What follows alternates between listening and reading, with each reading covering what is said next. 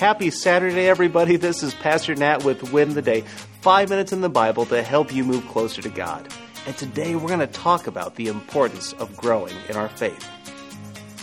Helping others grow is a passion of mine. In fact, my mission statement is to introduce people to Jesus so they might reach their full God given potential. My friend and mentor, Dr. Michael Frazina, his motto is to help you do what you do better than anyone else. You see, it's all about growth. Well, the Apostle Paul's motto was to live is Christ and to die is gain.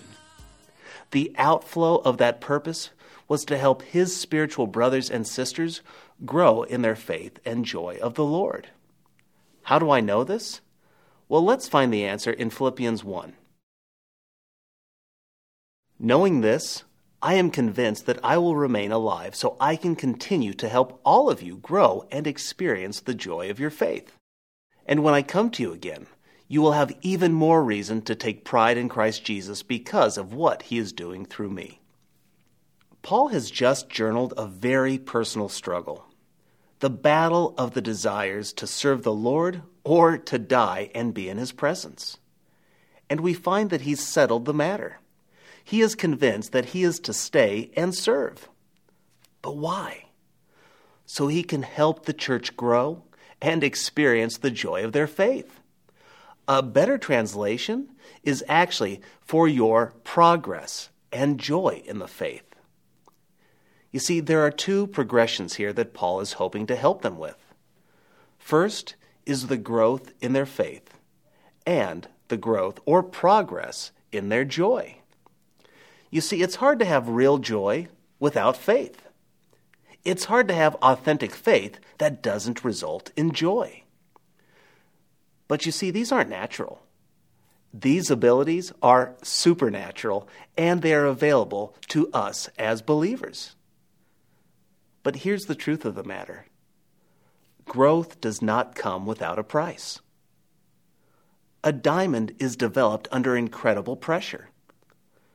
A pearl doesn't develop overnight.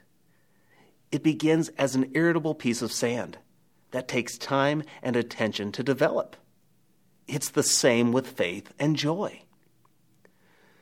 The growth is possible when our confidence, or as Paul puts it, pride in Christ, that's when it's possible, when it's fully realized. If you want to grow deep roots of faith and joy, it all comes down to pride in Christ. So that brings up the question Do you know Christ? Do you love Christ? Three times Jesus asked Peter, Do you love me? Loving Christ is the root of our love for each other. So when we are rooted in Christ, we become unwavering in the storm in the wind, in the scorching sun, or the perfect climate. So here's my challenge for you today love and grow. Do you love Christ? Really? Do you love Christ? Do you take pride in Christ alone? Is He the real reason for your hope in all circumstances?